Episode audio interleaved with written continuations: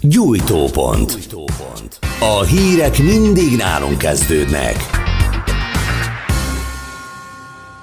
Már is folytatjuk az adásunkat. Vendégünk Csuha Ildikó, az ATV főmunkatárs, akit nagy tisztelettel köszöntök. Szerbusz, köszönjük, hogy fogadod a hívásunkat.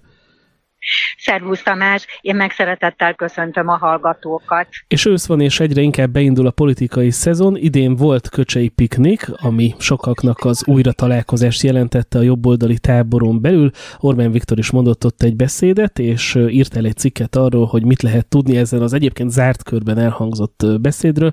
Szóval mit lehet tudni?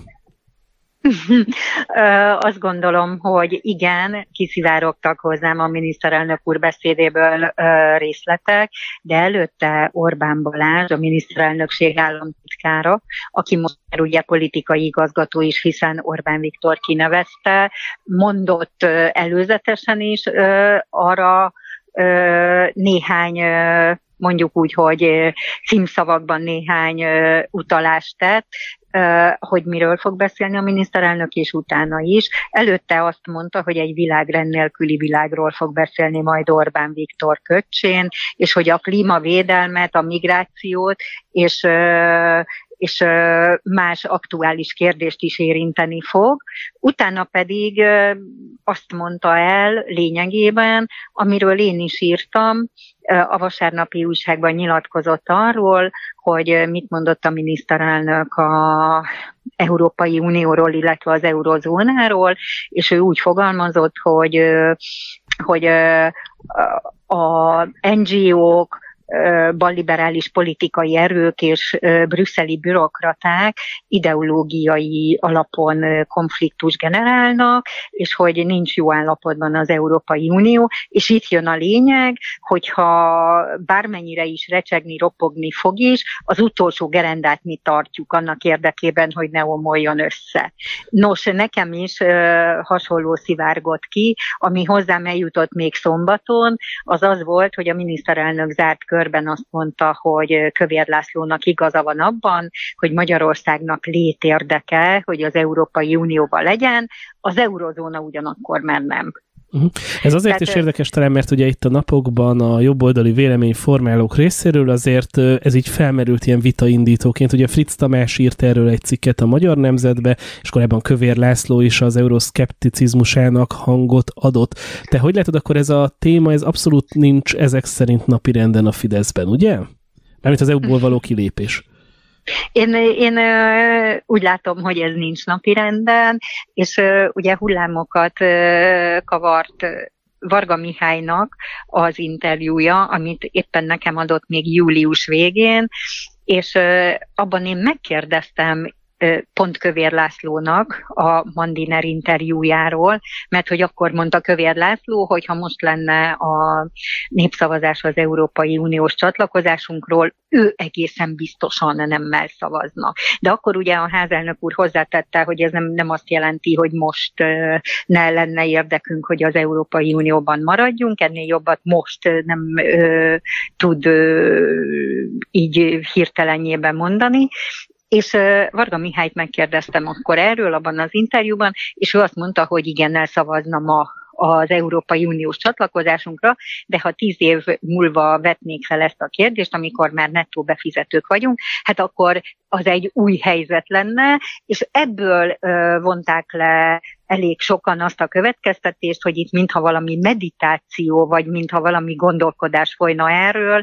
Én akkor sem láttam ennek igazán alapját, most pedig valamennyi miniszter, aki köcsére érkezett, Szurok András kollégánk volt ott a ATV híradó tól, és neki is azt nyilatkozták, hogy gyakorlatilag az Európai Unió mellett tettek hitet ott a az érkező miniszterek. De azt gondolom, hogy amikor a Fritz Tamás cikke megjelent, akkor Ugye az ellenzéki oldalon már a jövő évi választások tétjét abban határozták meg, hogy akkor, ha az ellenzék győz, az unióban maradást jelenti, ha viszont Orbán Viktor győz, ő kivezeti Magyarországot az Európai Unióból, vagyis a kampányban ez egy ilyen tételmondattá, vagy tétmondattá vált, és azt gondolom, hogy erre a kormány, illetve a Fidesz részéről mindenképpen kellett egy ilyen határozottabb választ adni adni. A, ami azt jelenti, hogy nem. Nagyon érdekes, mert jó magam is készítettem ezt követően interjút Fritz Tamással, aki azért ezt az egészet, amennyire kivettem a szavaiból, inkább egy gondolatkísérletnek szánta, meg annak, hogy lehessen beszélni a valós problémákról. Tehát, hogy én úgy látom, hogy ez valójában most abszolút nincs napirenden, és nyilván teljesen abszurd, hogy akár mondjuk népszavazás legyen, akár mondjuk a gyakorlatban jelenleg megvalósuljon a huxit. Lehet, hogy Fritz Tamás ez gondolatkísérletnek szánta, ahhoz viszont elég erős volt ez a huxit önmagában, mint fogalom, vagy mint hívószó, vagy akkor ezek szerint nem hívószónak szánta, tehát én azt gondolom, hogy erre reflektálni kellett a kormány részéről a ismert és vezető politikusoknak és a fideszes politikusoknak is. De ezek szerint akkor a zárt, ugye ilyenkor a, ez a köcsei piknik, ez a jobboldali holdudvarnak, hátországnak szól és hermetikusan zárt. Itt titoktartási kötelezettség is terheli a meghívottakat, vagyis hát kötelezi a meghívottakat és a vendégeket, hogy ami ott elhangzik, arról nem beszél, beszélnek, de ami kiszivárgott hozzám, a, ezek szerint a miniszterelnök is ö, emellett tett hitet. Aztán egy másik érdekes pontja volt a beszédnek a hozzád érkező információk szerint, hogy Orbán Viktor felidézte egy vacsoráját, méghozzá Soros Györgyel. Hogy volt ez? Igen, ezt két forrásom is megerősítette, és az egyik teljesen részletesen beszámolt a miniszterelnök szavairól. Ez 1992-ben volt ez a vacsora, mégpedig a Múzeum körúton, a Múzeum kávéházban, akkor még Ungár Klára is ott volt Orbán Viktor és Kövér László mellett, és amit nekem elmondtak, vagyis a miniszterelnök arról beszélt, hogy ezen a vacsorán, a végén majdnem, hogy ők fizették a vacsorát, annyira feldühítették Soros Györgyöt, mert ugye a 90-es első szabad választás után voltunk, és Soros György ott a miniszterelnök elmondása szerint arról beszélt, hogy most, hogy a konzervatívok összefogták a, összefogtak a liberálisokkal, és már legyőzték a marxistákat, a kommunistákat, a baloldalt, akkor most a konzervatívokon a sor, mert mint hogy őket kell legyőzni. És amíg hozzám kiszivárgott, elsősorban Ungár Klára volt az, aki a leginkább fölháborodott, vagy fölhördült ezen, de aztán legalábbis a, a köcsei részvevők interpretációja szerint Orbán Viktor és Kövér László is visszautasította ezt. Ez nyilván annak illusztrálása is volt, hogy Soros György hogyan és miben gondolkodott, és annak is, hogy ahogyan ott folytatták, már a résztvevők a miniszterelnök gondolatmenetét, hogy a marxizmus igenis nem pusztult el, mert hogy a liberálisok a baloldallal fogtak aztán össze, és ebből vezette le a miniszterelnök. Hangsúlyozom még egyszer, hogy a, a forrásaimnak az értelmezése szerint, hogy ezért aztán a liberálisok nem is lehetnek igazán demokratikusak, hiszen a baloldallal fogtak össze, és a baloldal ezáltal így tovább él.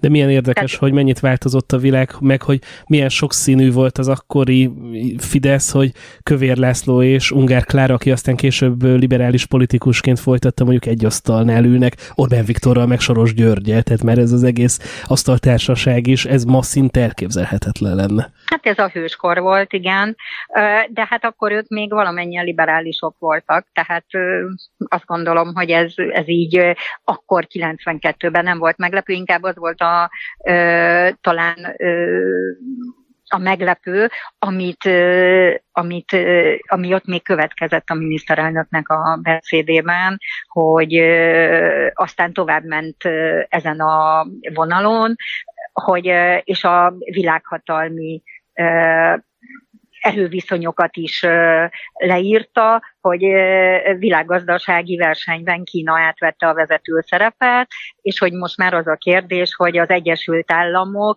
vagy Európa lesz a második helyezett, és itt Orbán Viktor arról beszélt, legalábbis amit nekem elmondtak, hogy egyértelmű, hogy az Egyesült Államok, és hogy Brüsszel két fronton harcol, úgy fogalmazott a miniszterelnök, hogy két fronton folytat dzsihádot Brüsszel, az egyik front a rule of law, a másik pedig a green, azaz a, a zöld politika, és uh, szerinte helyett inkább az eladósodottság ellen kellene küzdeni, és a gazdasági versenyképességért.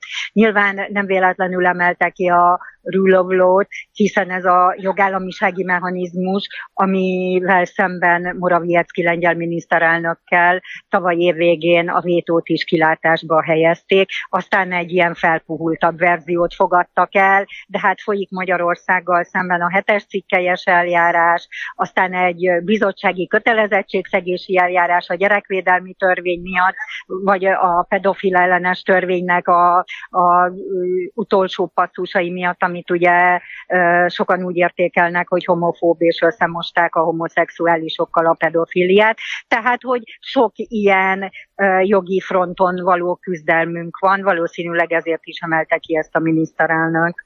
Na és végezetül egy utolsó kérdés, hogy ilyen változó a Fidesz esélyeinek, a 2022-es esélyeinek a megítélése. Most, ahogy néztem a köcsei képsorokat, újra bizakodónak tűntek a fideszesek. Orbán Viktor beszélte arról, hogy ő mit vár a 2022-es választásoktól.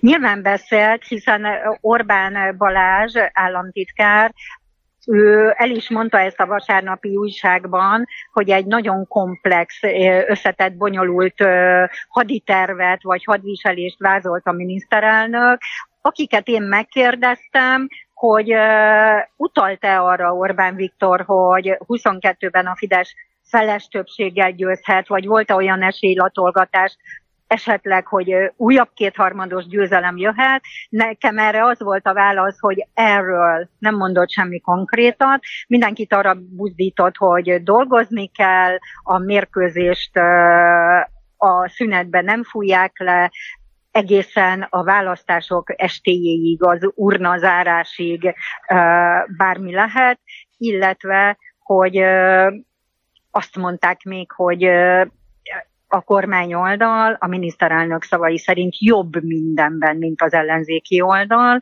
és az ellenzéki összefogásról pedig azt mondta, hogy a kulcs szerint nem a teljes összefogás, és a Gyurcsány Ferencet hiba volt bevenni ebbe az összefogásba, mert ez, ez rombolhatja az esélyeiket, vagy ronthatja. Hát gőzerővel tombol a politikai szezon, úgyhogy napról napra látunk újabb és újabb dolgokat. Ez volt Köcse. Csuha Ildikó, köszönjük szépen, hogy mindezt elmondtad nekünk. Én is köszönöm.